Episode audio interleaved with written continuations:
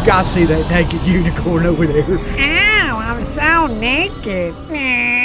Tank fly, boss walk, jam, nitty gritty. You're listening to the boy from the big bad city, and this is Jam Hot. Welcome to the Naked Unicorn Podcast, hosted by Jason Sorotin. All right, welcome to the Naked Unicorn podcast. Today we are speaking with Rick Wrights, who is the SAG AFTRA Atlanta president, one of only 25 nationally. And I'm here with Scott Patterson, ECG Productions entertainment attorney, and he's with the pattersonfirm.com. Um, so let's chat, Rick, about SAG. All right. What is SAG? SAG is the Screen Actors Guild. It's been in existence now for nearly 80 years, um, obviously covering most aspects, all aspects of film and some aspects of television that were historically shot on film. But as we know, the evolution of film and digital media has sort of changed that equation. Um, AFTRA, the American Federation of Television and Radio Artists, has been in existence longer.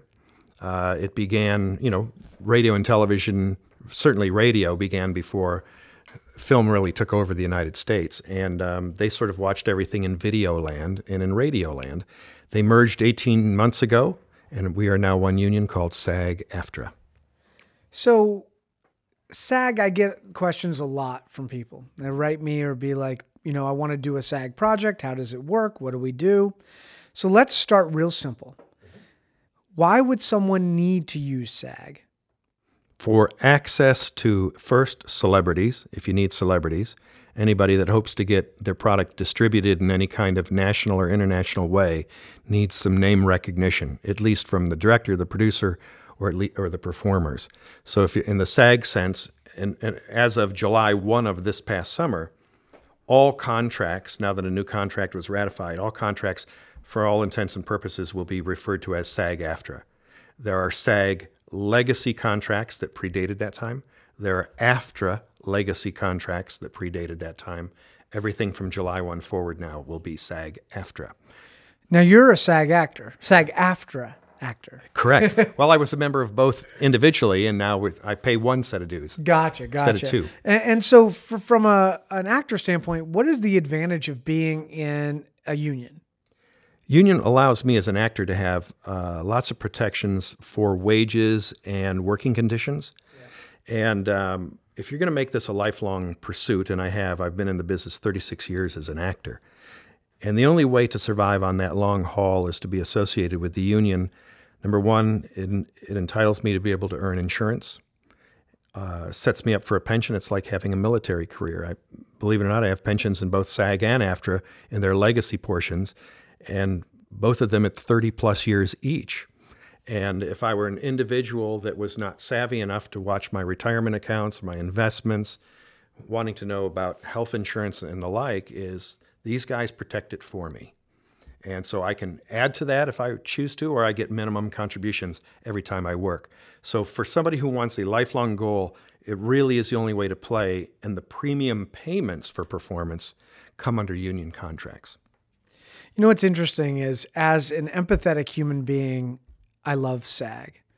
As a director, I like SAG because I want to work with great actors and great talent. As a producer, I hate SAG. and I and that's kind of why I really wanted to talk to you today. I want to figure out, you know, it, what am I doing right? What am I doing wrong? Why do I have these feelings? What's in the future for me? Am I going to be able to have a better relationship with SAG than I have previously had? Sure. And so that's that's what I want to figure out today. Well, you know, there's no wrong decision. You're not doing anything wrong. There are a million ways to achieve one's goals. For every individual, there's another way to achieve a goal. And your path is simply your path. And whether it involves the union or not, and you happen to be in a right to work state, which permits union and non union to work side by side, and um, one doesn't even have to be a member of the union to be hired in a union capacity here. Whereas a union person cannot work in a non union capacity, but you know that's another long story and another long rainy day. Um, the advantages for you are multifold. As I started to say, as a person who wants to attract high end talent, I'll say this much, and I'll say this in defense of all actors. To be a professional actor is simply to be paid for your craft. Doesn't mean you're union or non union. Now, there are people who work towards the professional ideal, presumably at a higher level, and they tend to associate with the craft unions. And so chances are you will find many more professionals, top professionals, in a union basis. That is not to say you will not find good professionals in a non union scenario. And certainly as time progresses, people who are simply exposed to work and get experience, they grow in their ability and their craft, and they become valuable in another way. But when you want to make a, a motion picture, and I know that you're busy trying to turn out your own product now, is you're going to need stars. Without stars, you're not going to get distribution. And all the stars, with the exception of some reality people who sort of pop in and pop off the map real quickly, um, you know, like the Real No, Housewives. they're all SAG. Well, uh, if they want to be on the talk show circuit, Right, right. they have to be. Um, actually, we had one of the Real Housewives of Atlanta. He Um, did air quotes around real. That's right. well, here's a young lady that appears on this show, and um, she needed to do, do the talk show circuit to publicize what she did and to be on TV in union clad states, union secure states like New York, California, and Illinois. Um, she has to be a member. And she'd let her membership fall into arrears because, you know, she was a reality star. She was a big deal. She was playing by her own set of rules. And you know what? You're allowed to in this world. You're allowed to in this state. But if you leave this state in any kind of acting capacity and go into the, uh, what is now, uh, half the states, half the states are still union secure. To work in any of the states, you got to be a, a member. So why limit your opportunity to work just because you live in a right to work state and you go, I'm not going to join, I'm going to do the best of both worlds. I want to work everywhere, everywhere in the world. You know what's interesting is people always say right to work, right? It's Georgia's a right to work state. I don't think people really understand what that means. Can you explain what a right to work state is? Yeah. Uh, 1947, the federal government set aside a rule base allowing states to opt in or opt out of a scenario that required people to either join a union or not. Historically, in, in the Northeastern Corridor, the Rust Belt, and other historical states, um, the unions became pretty tough in their existence. And um, sometimes things evolved into violence, not to say that management didn't do the same thing, you know, to suppress the unions. So it was a contentious history. And um, because of that history, other states that were evolving industry didn't want to be beholden to a single set of rules. And so the federal government allowed an act to be called Right to Work.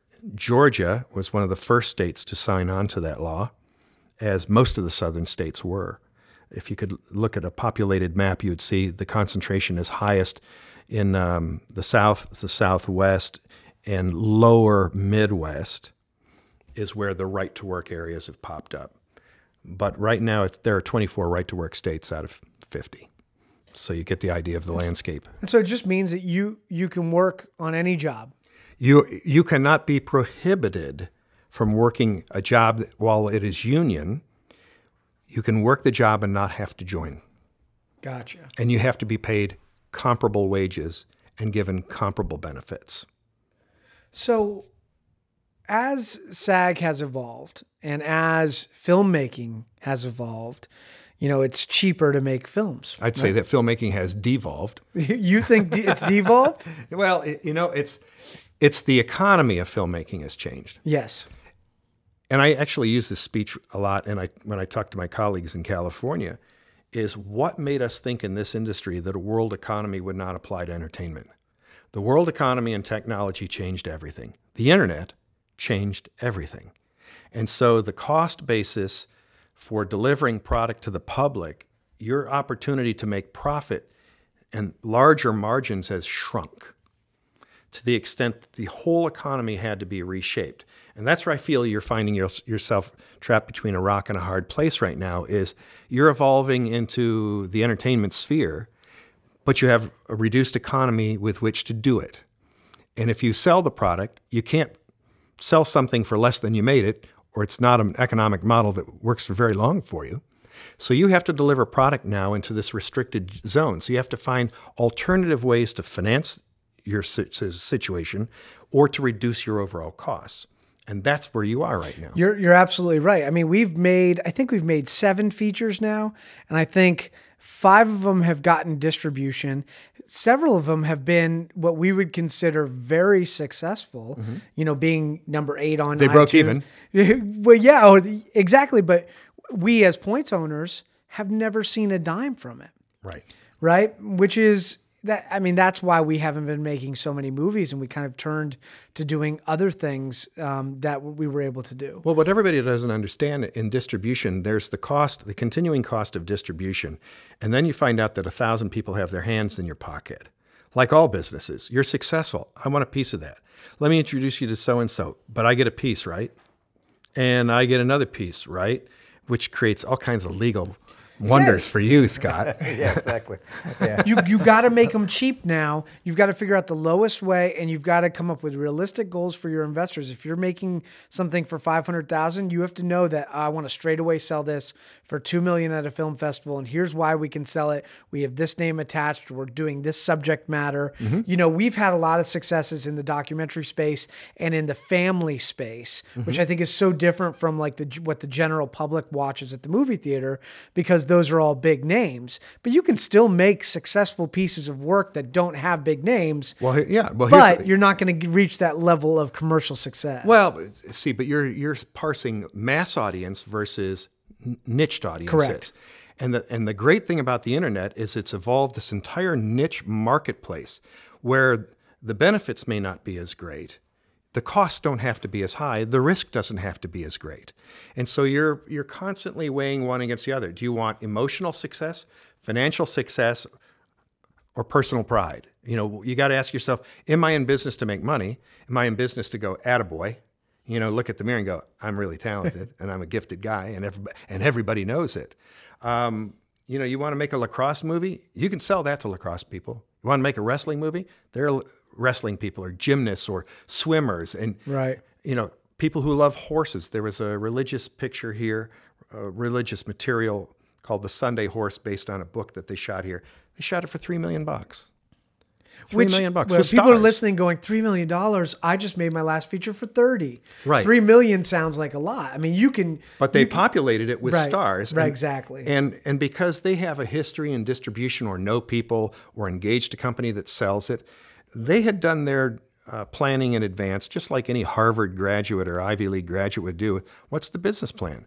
I'm going to spend three million. We're going to make eight. And you and I go, that would be great. For them, not so good.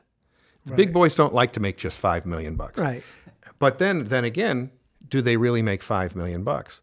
The conventional structure of cost of production of an independent feature to profitability, they usually use two to one or three to one. And here's the example: make a movie for five million dollars, it had better grace, um, gross fifteen million before it breaks even. So back end points for you is a scenario that it has to go through this exponential increase of hands and, and numbers before it ever comes back. Back end points are bullshit. Yeah, well, they're total they're total horseshit unless you have a runaway horse. Right. The producer who makes the film or who put up the money is the only one who's going to probably make money. Well, and the goal is to make back the money for the investors. The, Right. peop- the distributors make money up front. They know the chain, they know their costs backwards. And the thing is this a successful movie, you have to keep investing in the publicity to keep it rolling. And here's what's interesting about distribution distributors, in many cases, have partnerships with the exhibitors Yep. have partnerships with the promoters, have partnerships with the advertisers. They keep on buying space, time, and services from themselves. Yeah. And this is where tricky Hollywood bookkeeping comes into play was, or a government's buying hammers. I have a beautiful hammer from Sears for 15 bucks, but I'll sell it to you for 300. And you go, you're selling it to me? Yes, but I own the hammer. That's right. Do you want to pay $300 for your own hammer? then you don't have to share the profit points with it. Right. I'll buy that $300 hammer. and, and I think what, and what Rick is talking about is a lot of times when they're doing these big budget movies, they have internal advertising departments, and they just fork over all of this cash to their internal advertising departments, which makes it so that the film never actually makes a profit. Right. It breaks even or it loses money, which but is they had even revenue. better. But they had revenue. Right. But they did not have profitable revenue. exactly. But everybody got a raise this year because they had you know, there's grosses and nets, and there's nets of nets, and And I know that that this was a little bit of a tangent that was off topic. So I we'll- know So we'll pop back, but it's so fascinating this whole, you know, how you make money on movies. But let's get back to um, SAG. So if I want to make a SAG production, right? Let's say I want to use you, who are a SAG actor, who I've wanted to use, and we've worked together a couple times. What steps do I need to take as a independent producer to get a SAG um, talent, SAG AFTRA talent involved? All right, let's talk about different categories. Let's talk about film and TV first as a category versus corporate industrial versus voiceover or commercial. Okay? If we're talking film and television and you want to ha- and you have a budget that is large enough or padded in the right way so that you can uh, include union participation in all its fringes is you would go to the SAG film office here in Georgia. If you happen to be in Georgia, I don't know where your listenership is entirely, but you go to this office here and you go, It's in this room. All right, it's in this room. It does it doesn't leave the parking lot, exactly. which is a shame really for you. He's working on it. So you go to Melissa Goodman here at the Georgia SAG AFTRA office, and you go, I want to become a this this film, this LLC. You're going to create first of all. I would recommend you set up a, a private entity for every production. There are liability reasons for all of that, and Scott would be the first to chime in about that, and feel free. Um, so you set up an LLC and you say, I want this LLC to become a signatory. That doesn't mean your normal company is a signatory, just the LLC. Right. And so you go, you sign on to that. Now you're getting into films. There is a bond that'll be required, which is a projection of potential wages for the film that's deposited first, and then those funds are used to pay down. It's deposited in what's called an escrow account. That's correct. And then it's then it's used to to pay off the uh, individual rates and salaries of those who participate. So you know they'll do a background check. It's a new company. As long as you sign it and you put up the bond, you're home free off you go to the races and you go by the attendance scales that apply to your film or TV category. And let's use film, historical SAG product. There's there there are breaks in salaries that are committed for you, the producer. Now you're wearing your producer hat. Yeah. the part that didn't like it, but you're going to love it, is because not all films are equal. Budgets of uh, 2.5 million dollars and above are what we would call regular budget let's call them regular high budget movies. From 600,000 to 2.5 million is what we call the low budget category. Pretty wide swa- swath there. But what's the difference? Instead of paying $895 a day for an actor, now you're paying $500 a day for an actor by just by the category difference. Same amount of work, but it's a budget category. Well, let's talk about, let's dive into that a little se- for a second. And there is one lower, which is the SAG Ultra Low. Right, Right. right. There's the SAG Ultra Low, which is two hundred thousand dollars. Or it's two hundred thousand dollars and below, and then there's one from two hundred thousand to six hundred thousand. And and the 200 to 600,000, which is the lowest, allows you to have No, the lowest is two hundred thousand or below. 200,000 or below. And that one allows you to pay SAG actors $100 a day and then have non-SAG Mm-hmm. Hundred dollars. Hundred dollars for eight hours. for 8 hours, right? There's still over. There's still overtime. And- Unfortunately. Well, no, see, but yeah, but you say that, but stop and think about it. If somebody's trying to make a living and you've, you say, I'm going to give you $100 and eight hours becomes 14 or 16 hours, which is not unusual in this business. Oh, yeah. Is they have to eat and live too. Yeah, I think the challenge is is when you're making, you know, we've made movies for 60,000, Mm-hmm. right? When you're making a movie for that low, nobody's making money, right? Right. And so there's nobody pr- to protect any of us, Well, right? But I'll, but I'm, but I'll give you an example of, of somebody who has abused the category. There's I won't use their names. no, please use or, their name or their production and their title. production title. There's an independent company uh, that came into the state of Georgia and um, came to me similarly as you've you're talking to me now and said, "What sh- what should we do? We want to do it under six hundred thousand dollars, but we want to qualify at five hundred thousand. I said, "I recommend you budget from five fifty to six.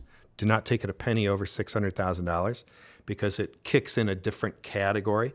Modified low budget is the two hundred thousand to six hundred thousand dollar category, and that's two fifty six a day.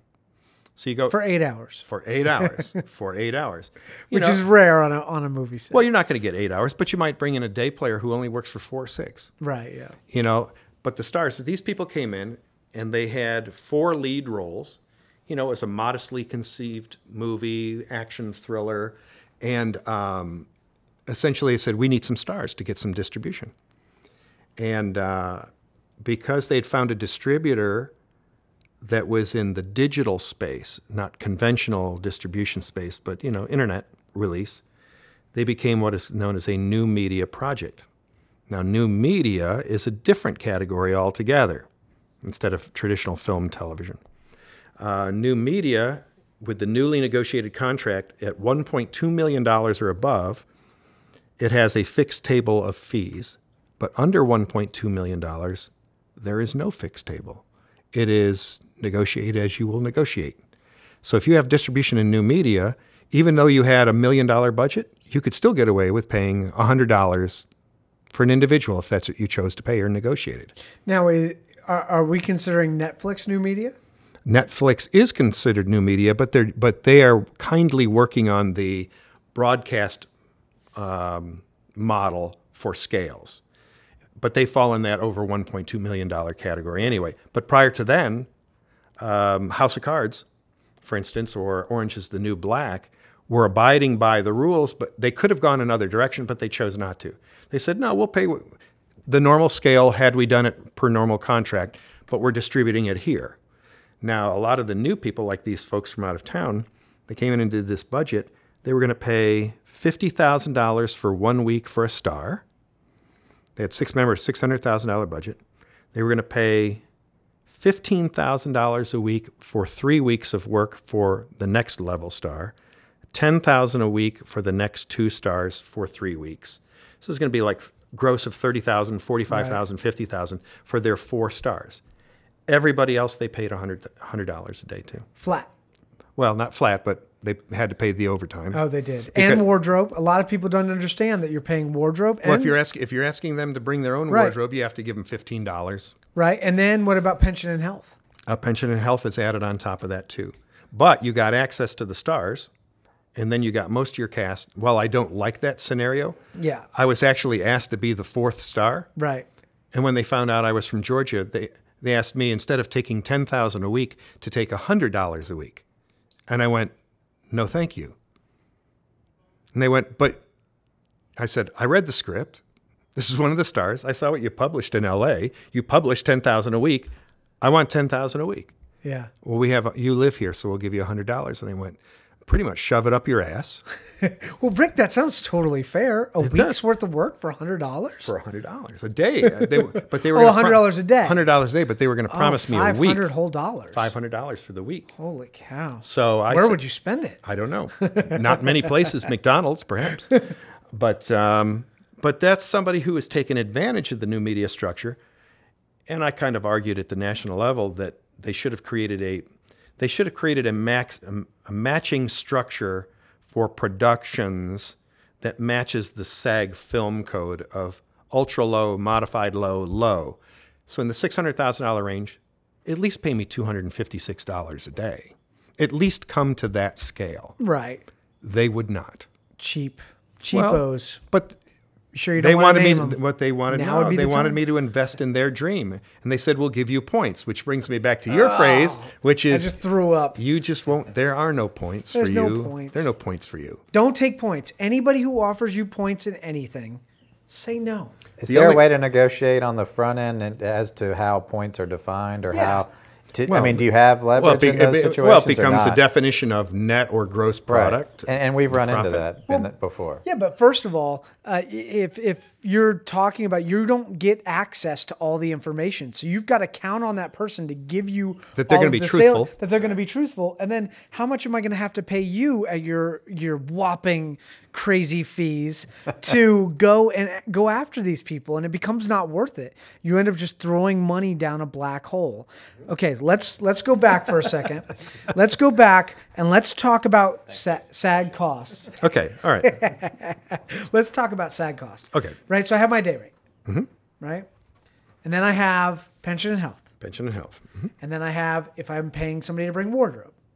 Well, the, the wardrobe is like fifteen dollars for, and what it's a fee for is for cleaning. Let- if you go to a dry cleaner and you got a suit, Let me give you an idea of what I'm trying to do. I'm trying to let independent producers who keep asking me these questions. Okay, the, here's stop the model. asking Oh, me. Well, here's the model. Okay, let's let's keep it simple. Low budget starts at hundred dollars for eight hours. okay. What happens after plus eight hours? plus and actually they, they'll always ask for plus 10 so the agent gets 10 bucks so it's really $110 Okay. and then you're going to get pension and health placed on top of that How much percentage is that? i would use as your model $30 okay. What percentage? So that's about 30%? about 33% 32 33%? you know use 33% as your model so if you've added that to the plus Now, 10 has so now that you're gone up because of Obamacare? no Okay, good. no it has not All right, good. No, that's another issue altogether. we'll discuss that in a, and yet our third podcast. Uh, so you know, so so basically, you're buying an actor for eight hours for about 140, 145 bucks. And then what happens as soon as I go to eight hours? And Uh, eight to ten hours becomes uh, time and a half. So for people who don't understand time and a half, that's time. That's hundred dollars per hour. So that hundred dollars is broken down into an hourly figure. Right. So divide hundred by eight, Right. and then you come up with what your scale is Right. per hour. So then it's for each out for those next two hours. So let's say it's twelve dollars an hour. Normally it would be plus six, so it'd be eighteen dollars an hour. That would be an example. And that's for that's that's for 10 to that's for 8 to 10 hours. Then from 10 to 12 it becomes double time. So if I'm paying one hundred and ten dollars a day, it becomes two hundred twenty dollars. That's correct. Right now, what happens if I? Well, that would be it's an hourly cost. It's, it doesn't actually double your day rate. Right. It just doubles the, The- hourly the cost hourly for the applicable hours. But if we went sixteen hours, is what I was Right. Yeah, I would say conventionally for most independent films, you're going to be plus or minus 12 hours a day. That's normal. Most budgets are configured to a 12 hour day, knowing that many of your players will not be working 12 hours Yeah. and that others will be working 14 hours. You Yeah. start to get to 16 hours, you're killing people. Oh yeah. I mean, I've done it. Yeah, I know, and, and you know, and I call those, and those usually happen on Fridays, Yeah. which is your production, which has been pushed to Friday, and you know that you've got to take off till Monday. Yeah. So you start Friday afternoon and you end at dawn on Saturday morning, and so we call that Friday. yeah. and then, so on top of all that, Rick, then we have if I go into what's called a meal penalty. What is a meal penalty? a meal penalty if if you're on location, you have up to six hours from the commencement of the of the crew call. Crew calls at 8 a.m. You have to feed everybody by 2 p.m. Gotcha. If you go over 2 p.m. and have not fed the people and given them at least a 30 minute break, you are charged for every few minutes that you go over into their break. How much? That table I don't have off the top of my head. So let me tell you about a situation. You tell me who was right and who was wrong. Mm-hmm. I'm on set. Um, so we, we call Grace. If we know we're going to be close to our last, sh- going into our meal, and I know I need 15 more minutes, and I know that I have the camera set, according to union rules, I'm not allowed to move the camera. Is that correct? no, you can move the camera. Okay. I was told on one feature that we had that It, no, it's it's it, you can do whatever you want to do. You just know that there's a cost associated with every time you. Okay, The longer okay. you go is Right, okay. you're going to get penalized that way. The union doesn't So- have to do anything. So he, so I called Grace. I had 15 minutes, and then my lead actress, who I know was trying to force me into a meal penalty mm-hmm. because she'd been doing that, she was like, "I have to go to the bathroom. I need makeup. I mm-hmm. need that." yeah, well, then there are actors like that, and those are people I don't like. I mean, to be honest with you, even in the union, I don't like those people. They're people who are going to try to nickel and dime you to death because they haven't worked this year, and they're Right. trying. Here's the magic formula. You want to know what the magic formula at the end of the day is for stars? Yes. for them to qualify annually for insurance, individually they're trying to make $15,000 a year. That's all it takes for an actor to qualify for insurance. $15,000 a year. To qualify for your family, $30,000 a year. And there are people, if you want a star and you know that you're near their end of the year and they haven't done a film this year, offer them 30,000 bucks. They'll do it.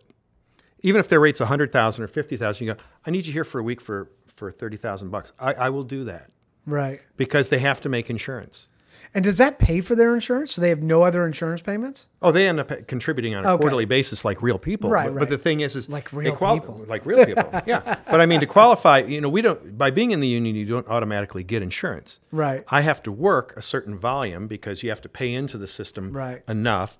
And actually, I don't pay. The producer pays. That's what the P and W payment Right. is on top, and it comes out of this huge giant kitty of all the actors, 170,000 of them nationally that are in the union, and most of the people don't use the stuff. Most of the people don't qualify. So, so, so you've got a contribution every time somebody works, and only 20% of the people actually qualify, or 10%. It's sad for actors. It's not easy. It's not. It's not an easy life. But this is why I get into the whole fee thing for you. If you want to make a living doing this and you want quality actors available to you, $100 a day is chump change. Oh, It's, it saves your ass in the long run from a producer's standpoint because I got to get the shot and I can't afford more. I like to go in the situation where there's not a lot of money. I would have done that movie with those people and not for $10,000 if everybody was making $100. Right. Literally, if everybody in it was favored nations, nobody on this set, cast or crew, is making more than 100 bucks. I will do that picture for you because we're in it together. Right. And favored nations means that everybody makes the same. Everybody makes the same. And so, you know, to me, there's a way to negotiate and work it. In a new media thing, I can take that. I could legitimately take that. I won't necessarily because of where I am in my career, but under the right cir- circumstances, I mean, I've worked for you before. Yeah. And we worked for 100 bucks. Right. Yeah. and we had no problem at all. But we knew nobody was making any money. Right. We liked the project and we liked each other. Right. And we did it. And you can get good actors. Stars will do, you know, why does Halle Berry star in these? Because she wants to win an Oscar. And she's not going to get a role that is demanding of her unless she plays down. Right. Hilary Swank and all these people ended up doing movies and made no money because they, they knew they didn't have to be pretty. Well, Jonah Hill took scale on uh, Scorsese's last movie. That's right. That's He right. made 60 grand for the whole movie right. because he cared about the, we wanted to work with Scorsese. That's right. And so, and he can do that. He made the minimum. He took the minimum, and that's okay. And you're going to find situations like that all day long. But anyway, getting back to your project and, and, and projecting costs for you and meal penalties, there are people who are going to try to screw you to the wall. I hate those people. I don't even want them in the union. Um, you know what? I will tell you, I'll tell you very frankly, and I don't care if the union is listening. If I'm into a situation and I know we're about to wrap the shot, and it's and if we break it down, we know the energy's gone and matching and everything starts to go away, and we happen to float 10, 15 minutes, don't even put it down. You know, lunch started at two. It didn't start at two fifteen, as far as I'm concerned. As long as everybody is fine with that, we're good. Because you're all a team. Yeah. And it's all about, see, But if it becomes a half hour and it becomes Yeah. regular and it's an hour and suddenly you're not being fed at all, the penalties are put in place just to make sure you take care of people. And remember, these rules all developed after years of abuse in Hollywood, where literally you were drugging people, keeping them up, letting them sleep for four hours. Why do you have a 12 hour turnaround from the time you wrap a star to the next time they can be on a set? It's because historically they didn't let them sleep, so they drugged them. Judy Garland became a drug addict because they drugged her. Gave her drugs to go to sleep, drugs to wake up. She would get four hours a night and had all the pressure of carrying the picture. And, so, and so that's how the rules evolve. You know, it's like that evil union. Well, remember, there were evil producers once upon a time. what? Yes, and once upon a time, and they still exist. You missed your calling, Jason. And I can tell you from a tax credit exchange, if, if you listen to our other blog and Yeah. know we're talking about tax credits, our history of negotiating with producers on a large scale in Hollywood is if you give them 30% tax credit, they want 31. You give them 31, they want 32. You want they want 32, then they want your house, the, the note to your car, and some they want something. They love going back with their cigar and their drink at the end of the day and going, "What'd you get them for? "Ah, I Right. beat I beat them down, suckers, loser suckers. I got them." Doesn't sound like me at all. No, not yet. Not yet, anyway.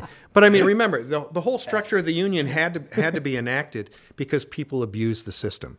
And if you want good people to be around, even local people to be, you know, excuse me, that are good, is you got to pay them to stay around. If I'm not paid enough money to live in Georgia and act as an actor, I got to go. Right. Yeah. And if there are a hundred of us who are like that, that are at the top of the class and have to leave, you don't have any actors. Yeah. You got kids. So we were we were talking about we had the hundred dollars a day plus ten dollars, thirty three percent for pension and health, um, time and a half over eight, and then um, over ten, it's double time. It's double time from 10 to 12. Right. And then we, what's called golden is anything over 12. And then what happens then? Triple. Triple time over twelve. It's called golden. And if you're on a major, listen, Not I did a motion. I had a weekly salary. I did from the earth to the moon for HBO, and everyone was on Favored Nations. Everybody took the same rate, even the stars. It was a fabulous project because it's Tom Hanks and Absolutely. it's Ron Howard Great and it's series. oh, it was, it was Ben unbelievable. Cannon's casted that. Yeah, and the and the uh, and the catering was the best because they knew they weren't paying us. Right. Lobster, steak. I mean, it was a layout every day. It was all you could do to get in your costume the next week because you're like going, "Wow, I put on weight. Why? Craft Services is great. Did Right. You see what they got." I Kind of thing. prefer peanut butter and jelly and Laffy Taffy. Right. But I was but but we got to one of those Fridays where I was called in at noon and I didn't go home until eight in the morning the next day. By the time you added up the overtime and the meal penalties and everything else they had, I made more for that day than I made in the week. Yeah. And you just go, oh, but they kicked my ass. I had to sleep all day Saturday, Right. recover on Sunday, and go back to work on Monday morning. And you're like, oh my God, I can't. Right. This is hard stuff. Yeah. And you want us to look fresh. You know, you put me on a set for 12 hours. How many, uh, how many hours do I really work that day? Maybe four or five. Maybe. Maybe. Maybe. Yeah. So my job as an actor is to maintain my energy and conserve it so that you get bursts that match Right. from the scene that was started 12 hours ago is oh look he doesn't have crow's feet and bags under his eyes and and he's burned out you know i don't eat chicken and things of that nature because of the tryptophan you eat that at lunch you're not performing two hours afterwards you're sleeping Yep. or you want to sleep and that's the performance you get Yep. it's the sleepy one. Uh, there are all kinds of tricks to surviving eating protein versus carbohydrates for an actor and hydrating, but not too much. I did an overnight shoot where it was so hot and I was drinking so much water, I looked like a stuck pig by the next morning because I'd taken on so much water weight. And I went, oh my God, I didn't think of that. So, you know, it gets a little nutty. I like it. So if so if I'm have one SAG actor, I have to pay everybody. If the you're rates. if you're if, currently if you're under any SAG contract, then everybody on that production, union or not, that performs is under the SAG Ex- rate. except on the SAG ultra low. Except for on the SAG ultra low is correct. There it doesn't have to be commensurate wages. So, and this has happened to me several times with you, Rick, and um, we were talking before the show started. But I've asked Rick to be in several um, industrial or corporate videos. And some of them with my clothes on. Right, right. Most of them. and I asked, I, I had asked Rick, and and he had informed me that, you know, I would have to pay everybody else the SAG um, minimum for the day, and I couldn't do it. I know. And it, it made me upset because in my head, when I wrote the script, I was like, oh, Rick would be perfect for this. Rick, what is the union doing about this ever evolving? Where my corporate clients are saying, you cannot have union people because it's going to cost us too much. Okay, once again, let's parse it. Um, for SAG ultra low budgets, that's for movies. Right. where you can get away with $100 and you can have mixed union and non-union and not have to pay the non-union people the same wage. For instance, you could pay me $100, excuse me, $100, you could pay them $50. Yep. Now, we are trying to develop a waiver particular to Georgia. Well, one second before you go there, how much is it typically to pay you to be in a corporate or industrial um, production? Well, it depends on what it's for and where it places. I would know if I were going as a union scale Yes. plus 10 as a spokesman, uh, that would put me in the neighborhood of $700, $750 a day. And that's for eight hours. That's for eight hours. Okay. I normally don't work at that rate. I actually work at fifteen hundred dollars a day. Okay. but that's thirty six years of experience. Right. talking. And So I and I guarantee you, getting on and off the set with a union spokes guy like me is what might take others eight hours. I'll do in four. Right. Exactly. There's there's so much value in having good talent. So if I'm paying if the, if I'm paying you fifteen hundred and the scale for everybody else is seven fifty, right? Well, that's for spokesman. If it's a day player, they're down to five hundred. okay. So now I have to pay everybody, even if they have one line, or if they have Mm-hmm. That's the one current word. That's the current. That's the, the current way, Mm-hmm. right? Which makes it almost impossible for me to hire SAG talent for industrials or corporate videos. Well, it doesn't make it impossible, but dep- prob- probably with the budget that you've been given, if you've been given 20,000, 15,000, 30,000, whatever it is, but it's uh, a project of large scale and scope. but Rick, I got news for you. We're working with Fortune 500 Fortune 500 companies that are those are the budgets that they're operating in. I know it's crazy, and th- that didn't used to But be. But they're the doing a lot more video, right? Right. Where they used to do one video a year or two videos a year, now they're doing 30. Right. But the the it's the same amount of work to get those videos done, but they're doing more of them so they expect you to work for cheaper. Right? And so that's what we expect out of the actors. If we're giving up some, shouldn't you guys? Right. Well, and the thing is, in the corporate world, um, I'm trying to motivate, and I'm the president of SAG AFTRA Local, uh, and we've gotten permission from our board already, and our membership has approved us moving forward. We're now at the national level. We are hoping to obtain a waiver hope, in, within the next couple of weeks, and we've been working on this for years to try to break them down, is to allow in the corporate industrial sphere, even educational sphere, that you could set up a scenario like the new media ultra low budget thing, where you could hire a couple of union actors and all the rest could be non union and paid differently. In other words, the scales would not apply to any of the non union hire. Um, and we started to think about it like a star system. You have leads, you have supporting leads, and you have five and under actors, you know, like soap operas. And so we are advising SAG National in their negotiations for corporate industrial contracts next spring to develop a tiered schedule so at least not everyone has to be paid $500 even though they have a sentence. But you know, you pay 750 for your lead, $500 for your supporting lead, $250 or $100 for everybody, you know, whatever it happens to be, and it's tiered. That ought to help. Further, we are asking for a waiver in this sphere that would entitle you to just hire two people and nobody else has to have a scale at all. If you got a cast of 10 and you hire a couple of union people to be your leads, quote unquote, um, no one else has to be that way. That would encourage me more. Now the question is because I haven't done a corporate um, SAG AFTRA or union shoot, would I still have to do all of the paperwork, like the Schedule G's and stuff like that? Do those still have to happen? Yes. Well, but the thing is, is these can come in abbreviated packages, which we're recommending, and so that you don't have to do anything with the exception of sign an OPO, a one production only agreement, and that means you'll abide to the terms and conditions of hire for those union people that it applies to for this single production. And and basically it's a one-page timesheet. I fill out the timesheet on the page. A Schedule G doesn't have to be like a movie Right. where you say, you know, they sign in here are my lunch breaks and this and that. We actually have industrial contracts that are separate from movie TV contracts. They're very simplified. It's one page. You That's great. So you- money still have to go into escrow? No, money does not have to go into escrow for That's any kind of corporate hire. It goes into movies because those are uh, protracted shoots. Right. You know, when you're going for many weeks, and and, you know, if you start to run up a pretty big bill and you don't pay it, Right. the bonding is there to protect the actors. I did, did a I did a television series here, a pilot, an abbreviated series where um, the producers ran out of money and before we even got it out of the can, and the bond ended up paying 75% of my wages. I didn't make everything, but I got 75%. So that was that was one way to protect us. But I had been hired over a period of four weeks Right. and suddenly I wasn't getting paid. I got the first check, and the next one didn't show up, and then the next one didn't show up, and That's so Atlanta. it is.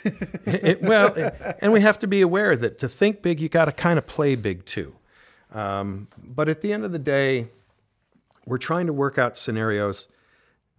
Corporate films used to be my bread and butter in this market, long before we had a film incentive, and it was not unusual for me to work three days a week, a week, doing corporate films, or a live presentation for a corporation at a convention and the scales, you know, I started out at 500 and got better and became a spokesman and a premium spokesman, and the rest sort of went on and on. Yes, a new generation is coming along, you can get them cheaper. But at the same time, my brother, who's also a producer, said, he goes, I got a cast of 10. I can't, I'd love to hire you. I can't, because then I got to pay everybody. And I went, okay, what if I fix that? Would you hire me? And he goes, yeah, I would. Because doesn't that ultimately benefit all SAG members if it's the difference between you make a project and a SAG member gets paid versus the Well, SAG- rules in their well, current place? What's could- happened, could to be honest with you, the trend is, is SAG actors are not working in corporate industrial films anymore. They won't let us hire them. They tell us this is a non a non union gig. You cannot. and we're aware of it. anybody I mean, we see the charts, we see the national figures, and I would like to say that SAG AFTRA nationally would be a little more proactive, but in the last national meeting, they looked at the numbers. Corporate industrial films make up 0.5 percent or less of their total grosses annually. so they don't care. They don't care. They don't care, and so all the markets that But that ma- means that they don't care about the workers, right? Well- because they're preventing they're preventing people from working.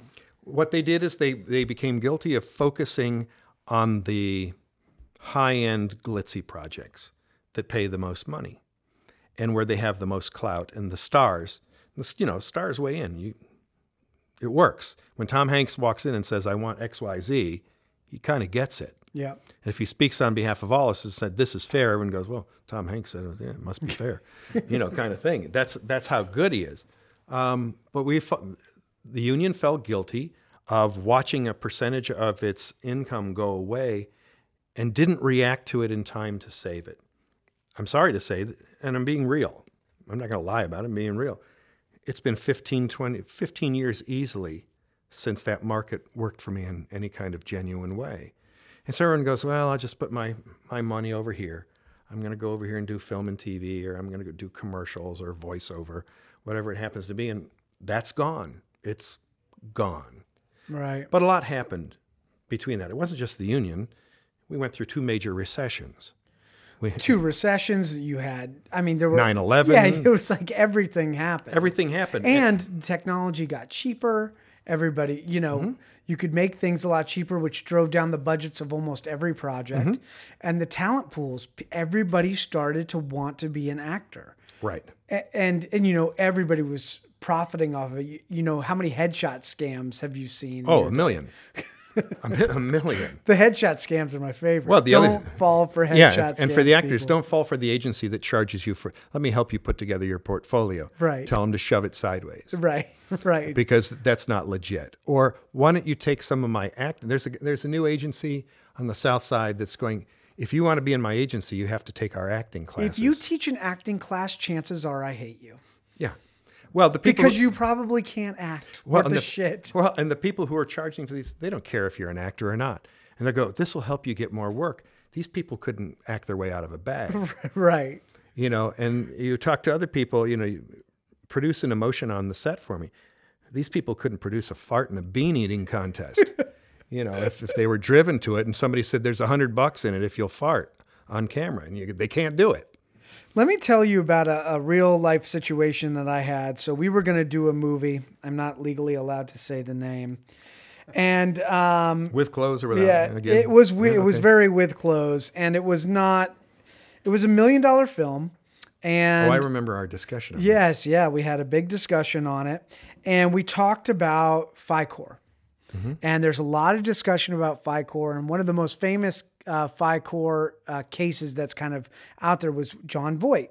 So Jon Voight had a friend who wanted to put him in this movie, and um, SAG wouldn't let him do it. And so he took out an ad, I believe it was in Variety or the Hollywood Reporter, talking about how he was going FICOR and he wasn't going to let the union um, push him him- around, tell him what to tell him do, what to do. Um, what is FICOR? Why why is it out there now in the sphere that this is something that can be used and why are not more people doing it especially actors and is the is the union going to blackball you if you go FICOR Well, first of all, FICOR is a national rule. It's not a SAG rule. right Once again, in the atmosphere of helping or hurting unions, is they didn't want on a federal level people to feel that they were trapped. And so they gave them a gateway out with a rule called financial core, shortened to FICOR, F-I-core. And um, the FICOR status, even in union secure states like California, New York, and Illinois, allowed that person to work, still allowed them to work as a union person, but also do non union work. In a right to work state, FICOR is, why would you, who cares? I mean, if you're a non union person and you join the union, why are you backing down again? You know, you might as well just leave the union. It's only an issue in the union secure states. And um, Will the will the union blackball you? Not necessarily. That's a tangential answer. the thing is, But this, why don't they like it? well?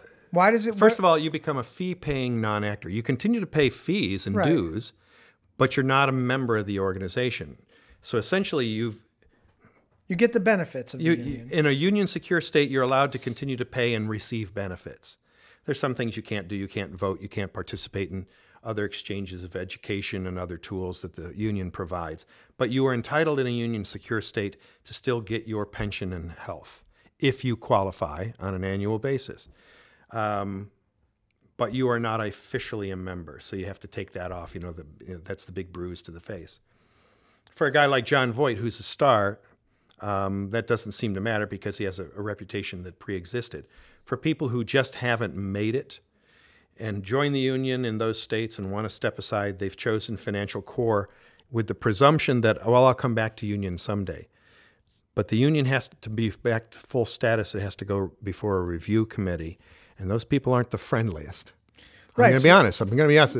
Well, the, That's the blackballing. well, that's the blackball to, to walk through the front door because essentially you you pay your dues, but at a lower sc- you know scale. Right. You might be paying eighty percent or seventy five percent. I don't know what the percentage is, but um, you're paying a little bit less, so you don't get all the benefits. But you're trying to work side by side with your your brother who is toting the the cart, and you're going, "I'm the same as you," and you go, "Well, actually, we're not." You're paying twenty percent less. You're paying less and I'm paying more. Yeah, but I get to do the other things. But the non union work does undermine the union work. Given the opportunity to pay less, people will take that opportunity. Right. The more, that's what's happened here in a right to work state. That's More- what's happened. But see, what, what's interesting to me is that's what happens in every business. Mm-hmm. You know, it used to cost hundreds of thousands of dollars to make a video. Now it doesn't. now it costs 10. Right. You can make a really great corporate video for ten to fifteen thousand dollars and have it be a Right. home run. Yeah, you may not have the profit margin that you dreamed about, so you got to have lots of those. How do you do it? Volume. Volume. Yeah, it's all it's all volume and coming up with efficient systems Mm-hmm. and figuring out new ways to be creative. and then looking for ways to hit a home run. But so but so actors are because it's so hard for an actor to book a role, Mm-hmm. right? You've got to walk in the room. Harder now than ever. You've got to be the exact person that the director or the casting director was thinking Yeah, about. don't look like head. the old boyfriend or girlfriend that dumped him at the altar. Have the same and name. And you go, oh God, that remi- reminds me of Ted, and I hated Ted. yeah, it's really rough. But I, I feel like, you know, maybe it's just because acting is so special. You're it's a it's a you're playing pretend, right? So people automatically think, oh, it's fun, right?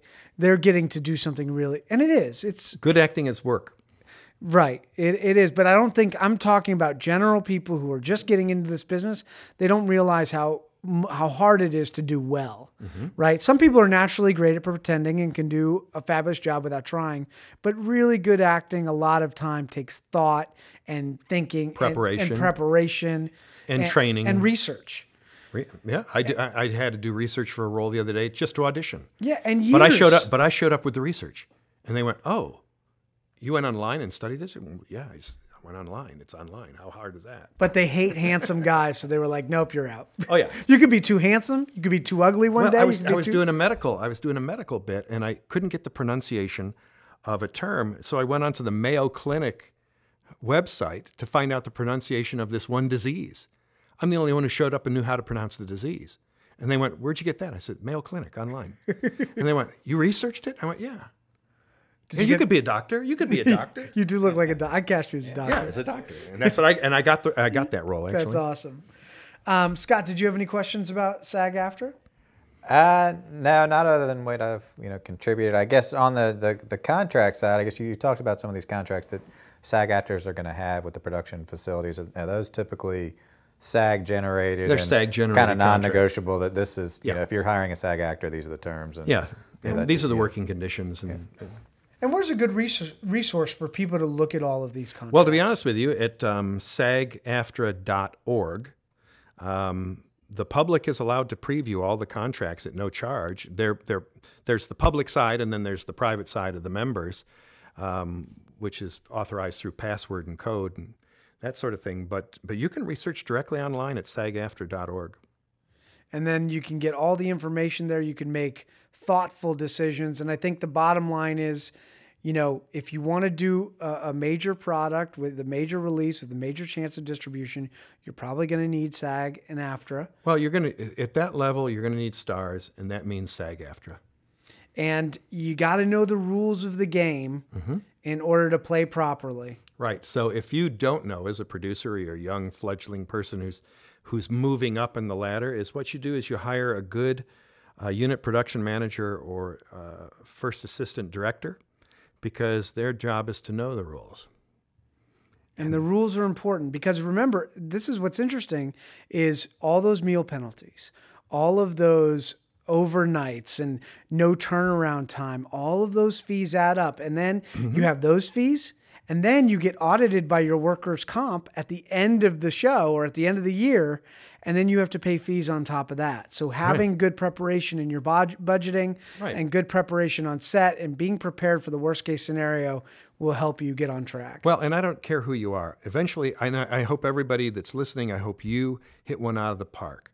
When you hit one out of the park and you step up, you're going to move into that zone and you're going to have to know it because there's no avoiding it. There's no avoiding IATSE, the Teamsters, the DGA, Cinematographer 600, SAG AFTRA. It's not just a SAG AFTRA issue, but when you move up into that category, and generally those are budgets north of a million dollars, uh, you're going to find yourself in a different world. Absolutely. And so you have to prepare for that. But that's okay. That's part of growing up. I always laugh at people who tell me that they're SAG eligible or AFTRA eligible. And they go, I'm as good as you. I'm just not going to join. And I said, you know what? I used to play baseball in college and I was drafted. And I always wanted to be an Atlanta Brave. So I guess I'm Braves eligible. I should put that in my contract. now, the Braves don't give a rat's ass about that at all because I'm not an Atlanta Brave. Right. You know, there's everybody pretending to be here. Well, eventually, if you're successful, you will be there. right, right. And then what's your excuse for not beco- participating? There is no excuse. Let me tell You'll you what. participate because that's where the money is. well, I have to I have to work at a higher level. You have to understand. You would love for me to work for $100 a day. frankly, I course. can't. But frankly, I can't and do a living. Right. You know, I own a home and drive cars and sent kids to college and my daughter got married. Now I'm a grandfather and all these other things. My wife fought cancer and got through it with the SAG insurance. You think I could have done any of that without working at those higher scales? It's not possible. That's why 36 years later, I'm still here. And most of my most of my contemporaries are gone yeah, because they couldn't make the money. right. And they go, but you know what? If I'd wanted to, I would have. If I joined, yeah, I could have joined the union, but I didn't. And I go, but I'm still here, and you're not. And I have two pensions. I've served two terms in the army. You know, that's what's comparable to Yeah. it. And I have a pension, and I have health, and I'm in, I'm approaching 60 years old. And you start to really think about that stuff when you get older, and you start having a family, and trying to take care of them frankly, non-union environment is not going to help you do that unless you're just a unique, enterprising individual. And I'm not going to say that there aren't people like that. There are people who make a go of it. There are actors who know how to put money aside for their pension and their own health. Obamacare helps to a certain extent and then not to a certain extent. Um, there are a lot of different options on the table, and you've got to be a good business person. Now ask yourself why do actors have agents? Because they're not good business people. Right. Why do actors need lawyers? Because we're not normally good business people. Yeah. That's the truth. And the point is, is it's great when you're in your twenties, you don't have a family, and maybe into your thirties. You know, I was almost there, I almost made it, and you're like, the reality is, is I'm getting older and I'm getting nowhere. And the reality is, is that if you want to be an actor long term, you've got to have a plan. Mm-hmm. It's, and I'll tell you what, even as long as I've been doing it, I find other ways to make money too. So I take the desperation factor out of it. I'm a writer, I'm a director, I'm a producer, I sell tax credits, and I do that all on a part time basis. Now, did those other things overtake my acting? If I let them, they could, but I'm an actor. At the end of the day, I'm an actor, and I'll be an actor until I die. But I'm not going to go backwards, and I'm not going to work for crap because generally when I work on the low budget stuff, not all, but generally it doesn't rise to the level that I can use it for anything. So it becomes a job about money. Well, I didn't make money. I can't use it as a demo. I'm not. Pl- I have these little things that I uh, trick off when I consider a role, no matter what the money. A, am I a lead? B, what's the money? see is there enough of a role here where I can get a demo out of it and can they deliver the demo? Because maybe nobody ever sees the motion picture. But do I have a scene in there that I need that can sell me for something else? If I don't get one or two of those three things in a project, I walk away.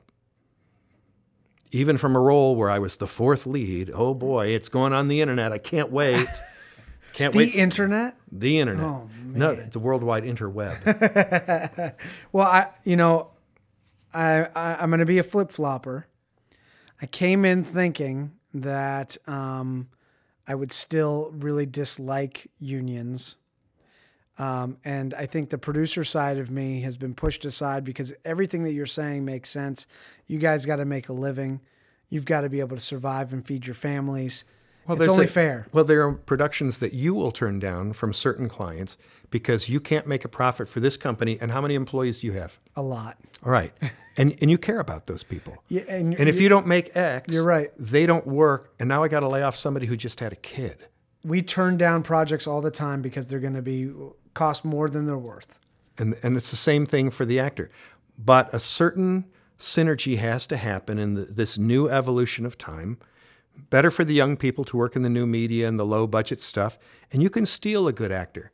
If you want to steal a good actor, give them a role that they would not normally play. What do I play normally? Leading guys, doctors, attorneys, government officials. When am I the bad guy? When am I? When am? And who's and who's scarier? And I always ask this: Who's the scariest actor? Ted Bundy, who is a serial killer, who is a handsome man, articulate and educated, or a guy who looks like Richard Speck and was, you know, a guy who would eat you and dismember you and throw you in the fridge. You could see Richard Speck coming. Who's the worst guy? Right. The guy I don't see or the guy I do see coming? Conventionally, people always cast bad people who look bad. The guy who doesn't look bad is the scariest one to me.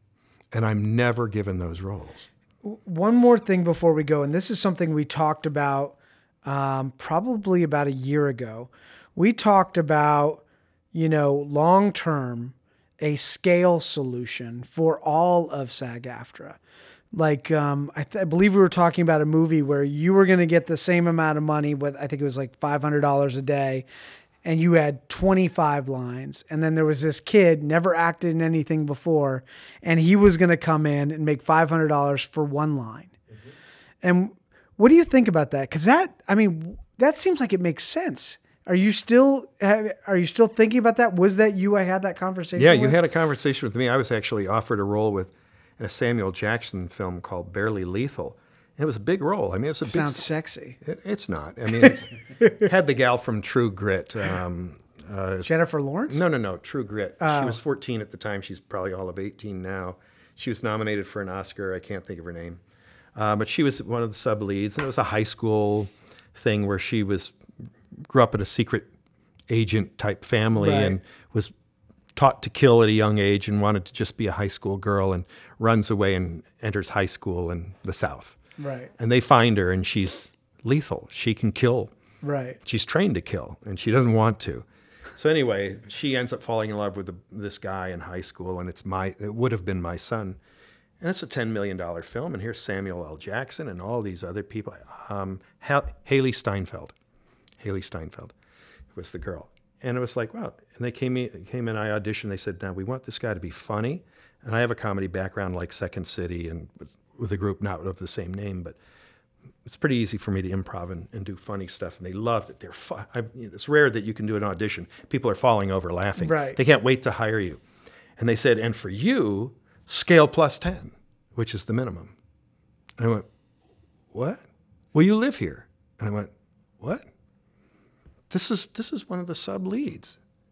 You're paying him three million bucks. I mean, come on, guys, pay me a little bit over scale, just as a respectful bump you know, and sc- scale once again to round it off is nine hundred dollars a day. I was going to make nine hundred bucks a day, and then they were going to hire this girl who had never acted before, had been an extra, and she was going to play a cheerleader, and she had a sentence. She too would be making nine hundred dollars a day. I'm going, dude, what gives? Well, we're going to move to our second choice. Where's your second choice? Los Angeles. I said, You're going to tell me that a Los Angeles actor is going to come here to Atlanta. It's going to work for $900 a day. He goes, and he'll be a local. Oh, so he's going to fly here and take that expense and put himself up for a week or two, he'll lose money. He can't make money doing that. Well, I said, take your second choice. You know what's interesting about that is that there is such a supply of actors, whether or not, you know, I'm not saying they're qualified or not, but we do as producers, we have endless amounts of choices. And if one doesn't work out and they don't suit our needs or we smell a scent of difficulty, we step away immediately because it's like it's more of a pain in the ass. I'm not saying it's the right thing, Yeah, yeah. but that's what happens. Oh, sure. But I think having it where it was like if if she if I could pay her, you know, two fifty a day, didn't have to pay her nine hundred. It's her first day. She's got one line. That would enable me to give you that bump without having to go back and reconfigure all my budgets. Well, in the larger budget scheme for films and television, that probably won't happen. The minimum is supposed to be for that girl who Yeah. says one line, and I'm supposed to be- get slightly over scale, at least because of my experience Right. and, and who I'm playing. And they just didn't want to play that game. I don't think that will change for film and television in the near future. It may change in new media, and that's where we're headed. but isn't everything going to be new media eventually? Pretty much, Yeah. pretty I mean, the TV's going away. Sure. I mean, half the people in my office got rid of cable. my son doesn't have a television. He doesn't have a television. He has a computer. Right. He streams, you know, and he's 25. Right. Who needs it? He, he doesn't. He doesn't Right. care. He's got his iPhone or you know whatever his phone is. Right. Not trying to sell Apple here over anybody else, particularly after their announcements this last week. I'll field the legal. They're folks. bend they're new bendable phones. but um, yeah, no, it's totally changed, and the new media thing will be restructured. In the meantime, in the interim, at least you got a new media zone to play in, which is really under 1.2 million dollars. That's your range. So that's the Wild West. The corporate way, we're trying to rectify that situation. Um, voiceover union versus non-union until unless it's into commercials where there's a residual table it's a one-off you're in you're out. You you make the determination based on your budget what you can afford. Right, yeah. if you need a premium talent and the premium talent is your front door and this is where i think the actor's value eventually is is if i'm in a corporate corporate film or a commercial and i represent your company who's who's your front door?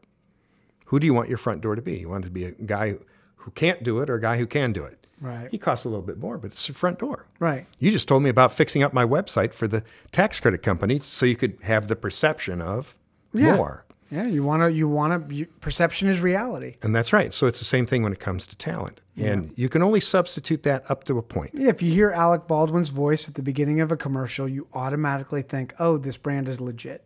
Right. Or Donald Sutherland. Right. Yep. You know, he's doing Delta now and everything else under the sun. Yep. Or uh, what's the guy? Darth Vader. What's his name? Uh, James Earl James, James Earl Jones. Yeah. It Yeah. automatically adds something. It means something. Well, Rick, thank you so much for your time today. Uh, this is Rick Wrights, SAG AFTRA Atlanta president.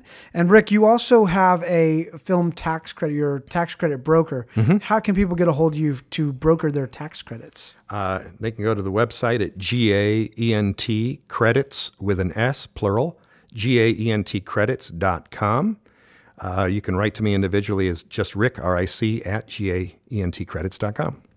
And uh, Scott, thanks for joining us today. Scott, if people need your excellent legal services at an amazing value, how can they get a hold of you? Otherwise described as the black hole, but yes, um, it's thepattersonfirm.com. That's T H E pattersonfirm.com. And then my email is scott at thepattersonfirm.com. And you can feel free to call as well at 770 422 8840.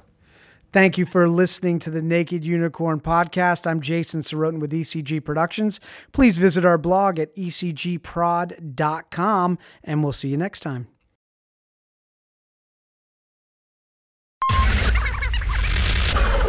Ow, I'm so naked.